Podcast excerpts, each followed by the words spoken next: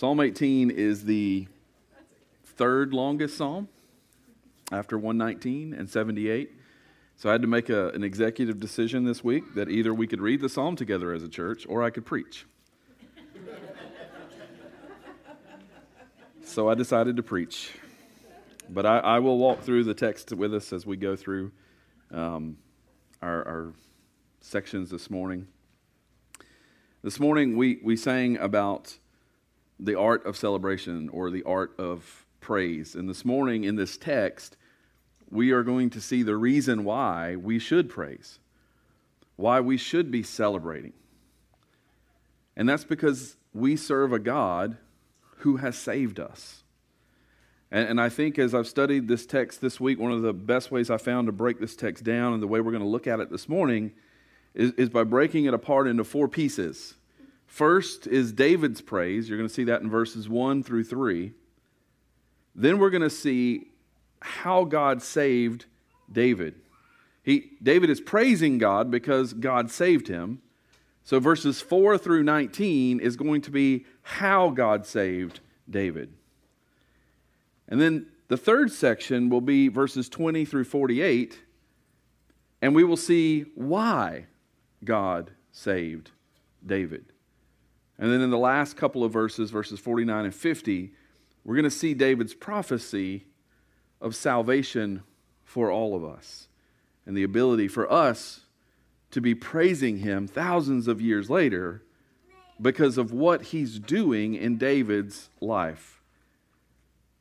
So we're going to see David's praise for his salvation. We're going to see how God saved him, why God saved him, and then that's going to lead to David's prophecy for us. So, like I said, this is the third longest psalm, but this psalm is also a little bit unique because if you have your Bibles and you want to take a quick second, if you're good at Bible drill, flip back to 2 Samuel chapter 22, and what you're going to notice is the exact same words. This psalm Psalm 2 Samuel um, 22 is the exact same verses. And because of that, we know exactly the historical context of this psalm. You know how sometimes I say we, we're kind of having to guess based off of little clues and hints? And This one we don't have to guess because it's literally lifted. Now, they didn't cite their sources here, so I hope nobody cancels them for you know plagiarizing. But but David's song of praise for being delivered from his enemies, being delivered from Saul, you find that in 2 Samuel chapter 22. And now here we see all of that text with just a little bit added to it to make up our psalm this morning in Psalm 18. So let's look at David's opening praise. And this is one of the things that has been added. It's not in 2 Samuel chapter 22 starting in verse 1. I love you, O Lord, my strength. Now, this, this part was added because this is David now reflecting upon what happened in 2 Samuel 22, right? This, this, is, this is a person remembering what God has done, and because of that, this is his response I love you, O Lord, my strength. The Lord is my rock, verse 2, my fortress and my deliverer, my God, my rock, in whom I take refuge, my shield and the horn of my salvation, my stronghold. I call upon the Lord who is worthy to be praised, and I am saved from my enemies. My first question for you this morning is Is this how you respond to God rescuing you? To each and every one of us, we're dead in our trespasses and our sin. We, we were going straight to hell on the express train. And yet, God saved us. Does that lead you to a response of praise and celebration? Does that lead you to a place of deep inner joy? It did for David, and it led him to penning these words I love you, O Lord. Now, the second thing I want you to notice here in, in David's response is how personal it is. And I know this is going to bother some of you. because you like to think of this God who is utterly other, which he is, but you make the mistake of almost making him impersonal because he is so other from us. And so there's this reverence and there's these hushed tones, and we, we can't say or do certain things. And yet, I want you to notice the focus that David has in these verses on the personal relationship he has with God. I love you, God. I love you. And then David describes God in eight different ways in the following couple of verses. This is, in no other psalm will you find this many descriptions of God my rock, my fortress, my deliverer, my God, my rock, in whom I take refuge, my shield, the horn of my salvation, my stronghold. You know what's interesting about all of those? My. Not the stronghold, not the refuge, not the rock, my rock. David is stressing to us the personal relationship that he has with God. The personal relationship that this morning God wants to have with you. So that you can call out and you can cry out and say, He is my God, He is my refuge. I think this is one of the reasons why so many Christians have struggle praising. They struggle having joy because they realize, yeah, I have a relationship with a God, but they don't see him as my God. They can't have an informal conversation with my God and say things like, I love you. One of the things that the disciples were amazed at about Jesus because he referred to him as Father. That there was an intimacy there. And that same intimacy is what you are being invited into this morning. And when you see that, when you know that, when you know that He is my God, my refuge, my strength, my stronghold, well, then it's going to lead you to praise. It, it just has to.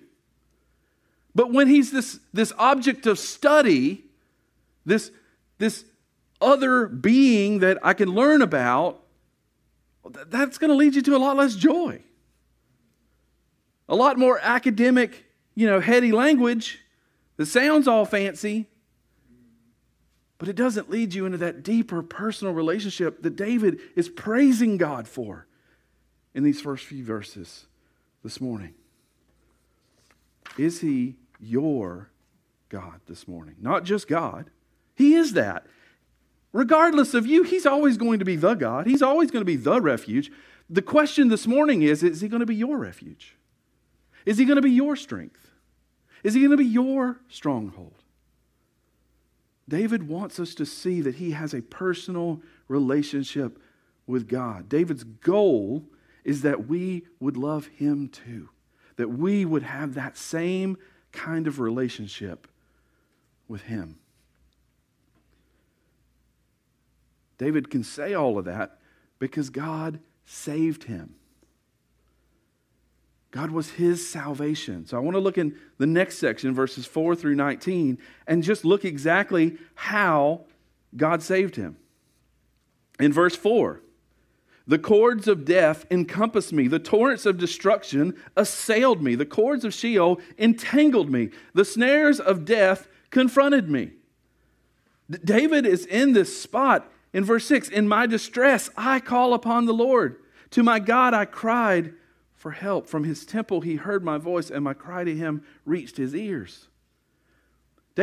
David is, is saying that, that sin has basically got me trapped. I'm just, I'm, I'm bound up in every side, and I can't do what I want to do. I can't do what is right. Sound familiar? Every one of us, before knowing Christ, are dead in our trespasses and our sin. We are wrapped in the same way that Jesus was wound and, and bound at his death. We, we are bound that way. Our hearts are bound. Our, our minds are bound. Our wills are bound. And David is saying, Look, this, this is where I was.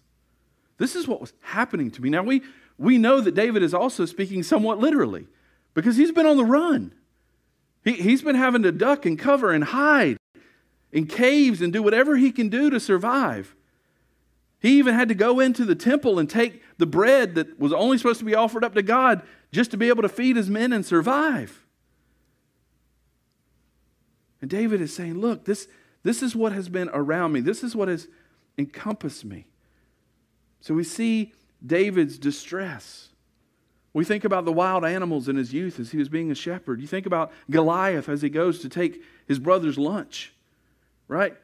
David has seen his fair share of adversities and hardships, and yet he cries out to the Lord, and the Lord hears him. David is, is using, in this next section, in verses 7 through 9, he, he describes God coming in power to his rescue in verses 7 through 19. Then the earth reeled and rocked in verse 7. The foundations also of the mountains trembled and quaked because he was angry. Smoke went up from his nostrils and devouring fire from his mouth. Glowing coals flamed forth from him. He bowed the heavens and came down. Thick darkness was under his feet. He rode on a cherub and flew. He came swiftly on the wings of the wind. He made the darkness his covering, his canopy around him, thick clouds dark with water. Out of the brightness before him, hailstones and coals of fire broke through his clouds. The Lord also thundered in the heavens, and the Most High uttered his voice, hailstones and coals of fire. And he sent out his arrows and scattered them. He flashed forth lightning and routed them. When the channels of the sea were seen and the foundations of the world were laid bare at your rebuke, O Lord, at the blast of the breath of your nostrils. He sent from on high. He took me. He drew me out of many waters. He rescued me from my strong enemy and from those who hated me. For they were too mighty for me. They confronted me in the day of my calamity, but the Lord was my support. He brought me out into a broad place. He rescued me because he delighted in me. David is describing God's power to rescue him. Now, I want you to notice the dramatic way that David describes his rescue by God. He's using figurative language because David is trying to describe the indescribable. And, and, so many times in Scripture, and this gets a lot of people tripped up this morning, this is a little side note, but when, when human beings are trying to describe the indescribable, this is the language that they use figurative language. It's not meant to be literal here. But they're trying to describe something that their little minds can't fully comprehend. And so these are the best ways in which they can describe it. Spurgeon wrote of this account that David had the glorious manifestations of God in Egypt at Sinai and on different occasions from Joshua and the judges in mind as he's writing this account. David, David's, again, lifting language from someone else and borrowing that because he has no other way of describing God's goodness and God's rescue for him. So that's how God saved him dramatically, powerfully, undeniably. David couldn't walk around and go, I did it. Look at me, man, I planned well. I got the right mighty men behind me. I didn't know. David realizes that the only way that I was saved was because of the hand of God, that He was my support. He rescued me because He delighted in me. Oh, we need to hear that this morning. He rescued David because he delighted in David. This morning, some of you struggle with that. I, I know because I sit in, in a room counseling people all day long, and one of the things they struggle with most is that God delights in them. And they say, Yeah, but I'm a screw up. So was David. So was David. And yet, God chose him, therefore, he delighted in him. End of story. Period. That's it. This morning, if you are a believer, if you have put your faith and trust in Jesus Christ, guess what? He delights in you. He delights in you. So, why did God save him? Verses 20 through 29. The Lord dealt with me according to my righteousness.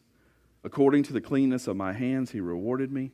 For I have kept the ways of the Lord, and, I, and have not wickedly departed from my God. For all his rules were before me, and his statutes I did not put away from me. I was blameless before him, and I kept myself from my guilt. So the Lord has rewarded me according to my righteousness, according to the cleanness of my hands in his sight. With the merciful, you show yourself merciful. With the blameless man, you show yourself blameless. With the purified, you show yourself pure. And with the crooked, you make yourself seem torturous. For you save a humble people, but the haughty eyes you bring down. For it is you who light my lamp. The Lord my God lightens my darkness. For by you I can run against a troop, and by my God I can leap over a wall. Now, David, we, ha- we have to remember, if we're going to understand this section of Scripture properly, that David is part of a much larger drama that God is doing. And this is one of those times in the Psalms where, where David is not just talking about himself, but he's talking about his, one of his heirs, right? And, and that's Jesus. Because only Jesus did this perfectly. And, and while David was a man after God's own heart, right? You, you see throughout the book of First Kings that David also sinned. Right? So let's just, take one example. 1 Kings 15 5 recorded David's greatest, possibly greatest sin. Because David did what was right in the eyes of the Lord and did not turn aside from anything that he commanded him all the days of his life, except in the matter of Uriah the Hittite. right? It's like this little footnote there. Well, what was that little event? Well, I don't have time to describe it all, but let me break it down to you in a simple sentence. He broke six out of the Ten Commandments, just like that, in one event. Six out of ten. That's not good. That's failing, right?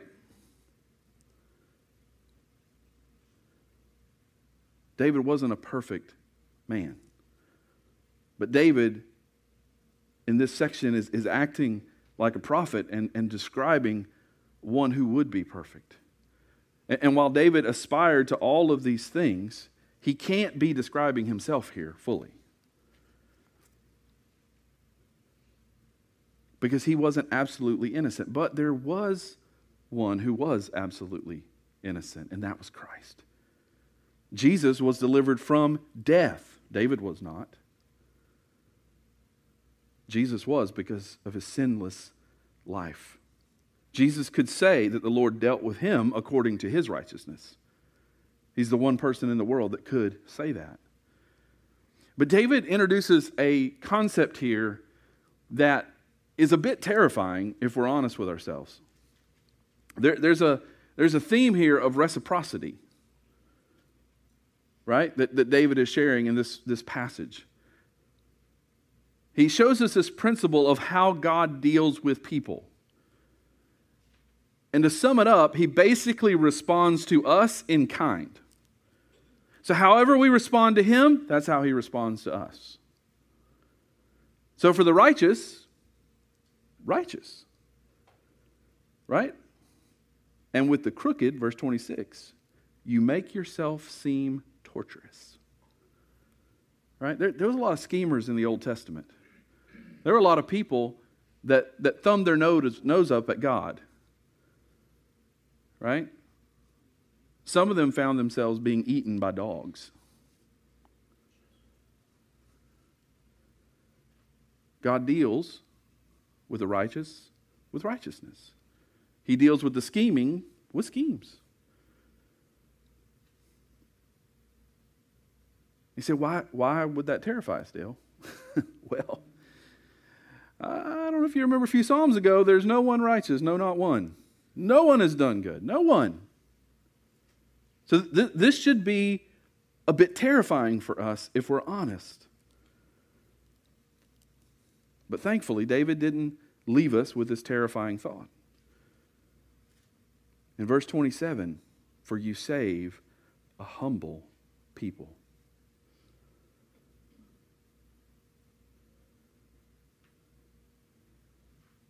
You save a humble people. You see, when we humble ourselves, our hearts are wrapped no longer in the, the entanglements of death and Sheol, but they're wrapped in Christ's righteousness. For those who are humble, for those who are not proud.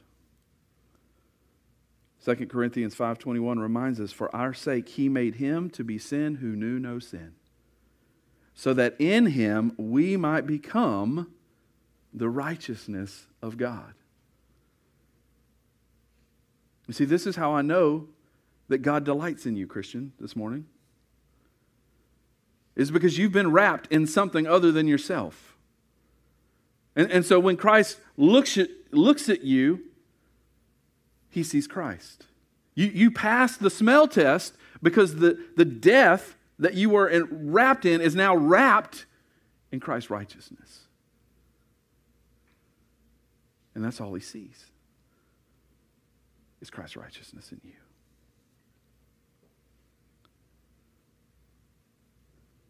Verses 30 through 45 describe how, well, actually longer than that, how God strengthened him Look at verse 30. And this God, his way is perfect. The word of the Lord proves true. He is a shield for all those who take refuge in him. For who is God but the Lord? And who is a rock except our God? The God who equipped me with strength and made my way blameless. He made my feet like the feet of a deer and set me secure on the heights. He trains my hands for war so that my arms can, be, can bend a, bow, a bow of bronze. You have given me the shield of your salvation. At your right hand supported me, and your gentleness made me great. You gave me a wide place for my steps under me, and my feet did not slip. I pursued my enemies and overtook them and did not turn back till they were consumed. I thrust them through so that they were not able to rise. They fell under my feet for you equipped me with strength for the battle. You made those who rise against me sink under me. You made my enemies turn their backs to me, and those who hated me I destroyed. They cried for help, but there was none to save. They cried to the Lord, but he did not answer them. I beat them fine as dust before the wind. I cast them out like the mire of the streets. You delivered me from the strife with the people. You made me the head of the nations. People whom I had not known served me. As soon as they heard of me, they obeyed me. Foreigners came cringing to me. Foreigners lost heart and came trembling out of their fortress, fortresses. David is describing how God has equipped him in this section of Scripture. And we see in 33 through 36 what, what God's boot camp looked like in David's life. We see that God gave David speed and agility, that he gave David strength in verse 34. Verse 35, we, we see that God provided him with armor and God cleared the way of his feet. And like David, we as believers are also given spiritual weapons to do battle from our Lord and Savior.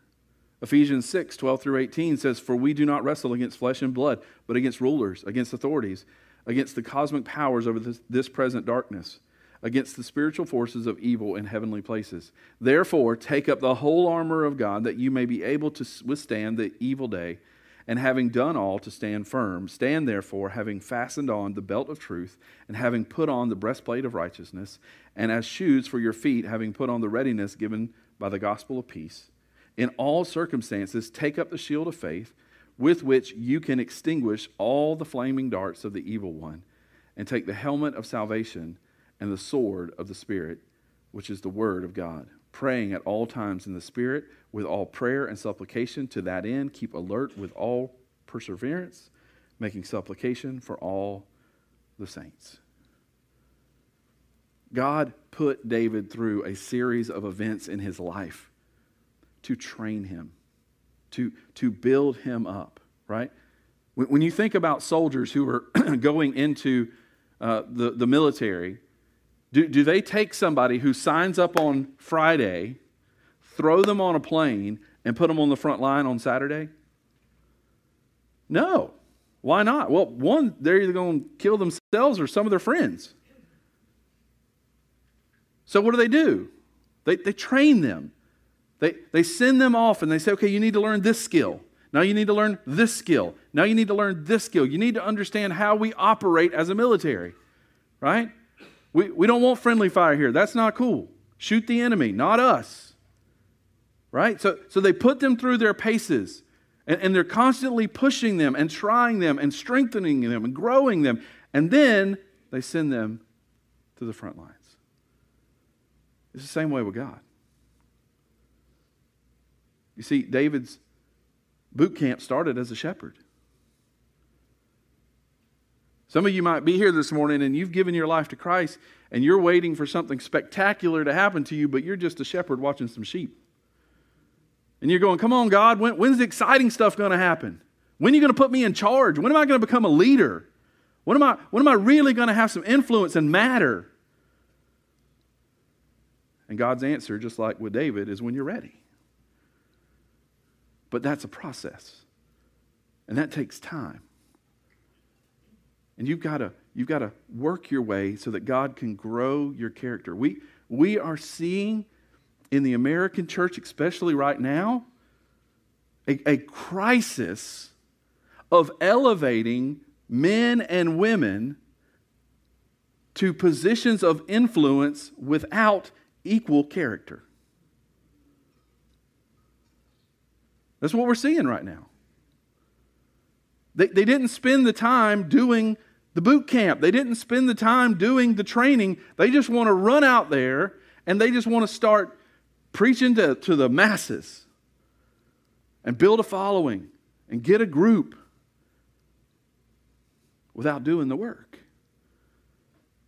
And it's not about works, don't mishear me, but the works that God is putting us through is should be building character.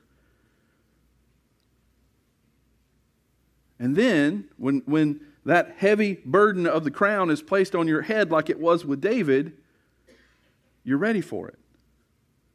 Now, even with David, we see he wasn't perfect with that. But he was more prepared than most of the other kings you read about in the Old Testament. You want to see a lot of how not to do it, man? Read through the book of Kings. There's, there's a lot of how not to's in there. And, and yet, David, because he allowed God to put him through this process, taking him from shepherding to showing faith and killing Goliath, to serving Saul, to being on the run from Saul, to grow him character and in his strength. And David is, is listing out and he's saying, Look, these are all the ways God has equipped me for this day. This morning, are you wearing the armor of God that I just read about in Ephesians? Are you equipped to run the race that God has called you to run? Because if you're out there trying to run it by yourself without all of this equipment, you're in trouble. And you can, you can drag a shield behind you, and it ain't going to do you any good if you don't know how to pick it up and put it in front of you. It's not just knowing, yeah, I got all this stuff, but how do I use it? A- am, I, am I sharing the gospel? So that in verse 15, that I have shoes for my feet so that I don't stumble.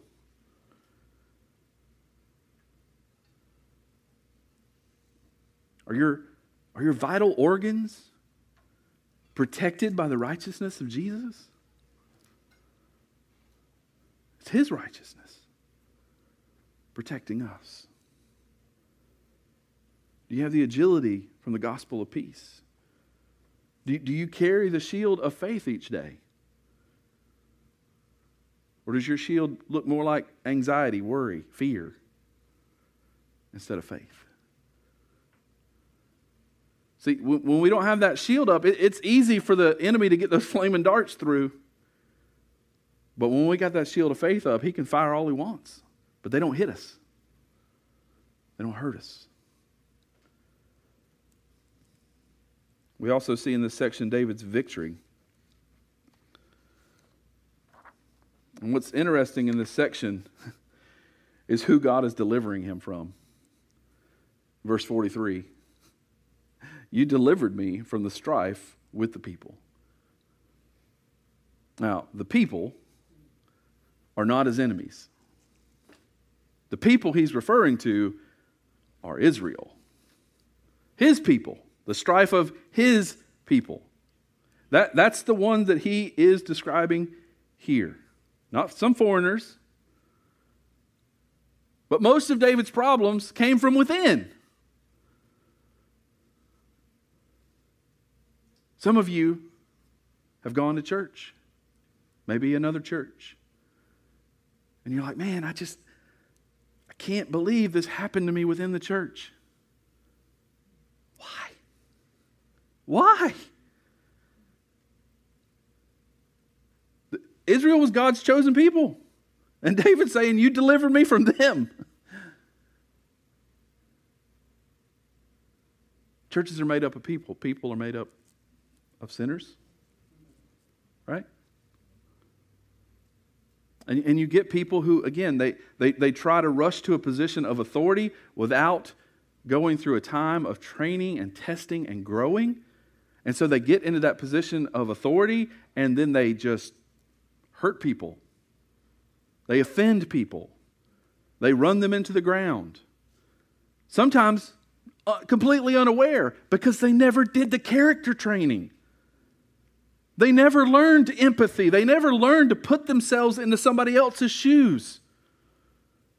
They just rush right to leadership, offending people as they go. The good news this morning is God can deliver you like He delivered David from that. But He's also being prophetic here, isn't He? Who did Jesus have the most problem with? I mean, if it was up to Rome, he'd, he'd still be alive.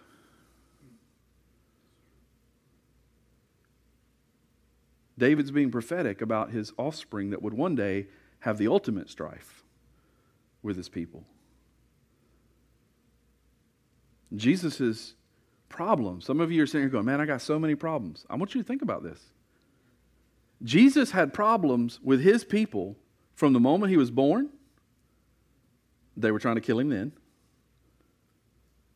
till the time he died.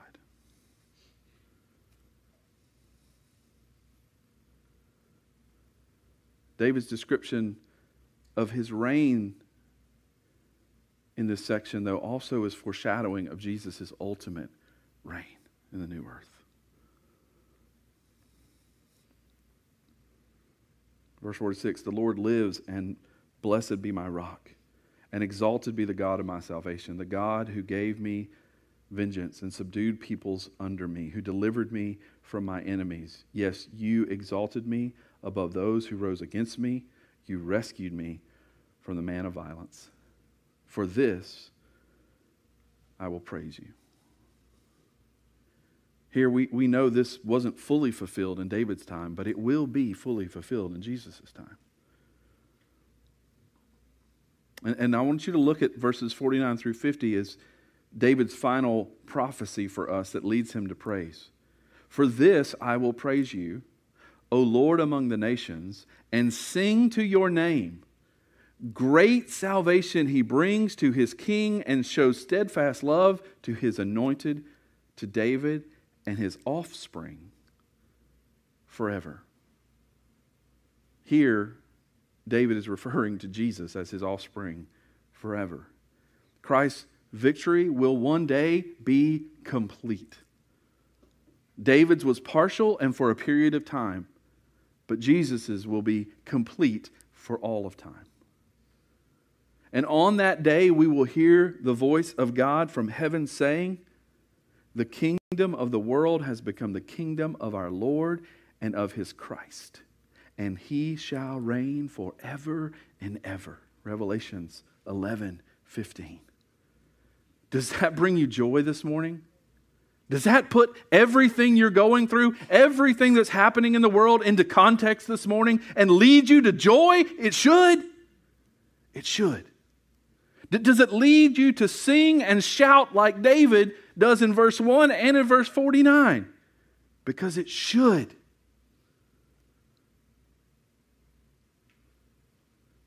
If it doesn't,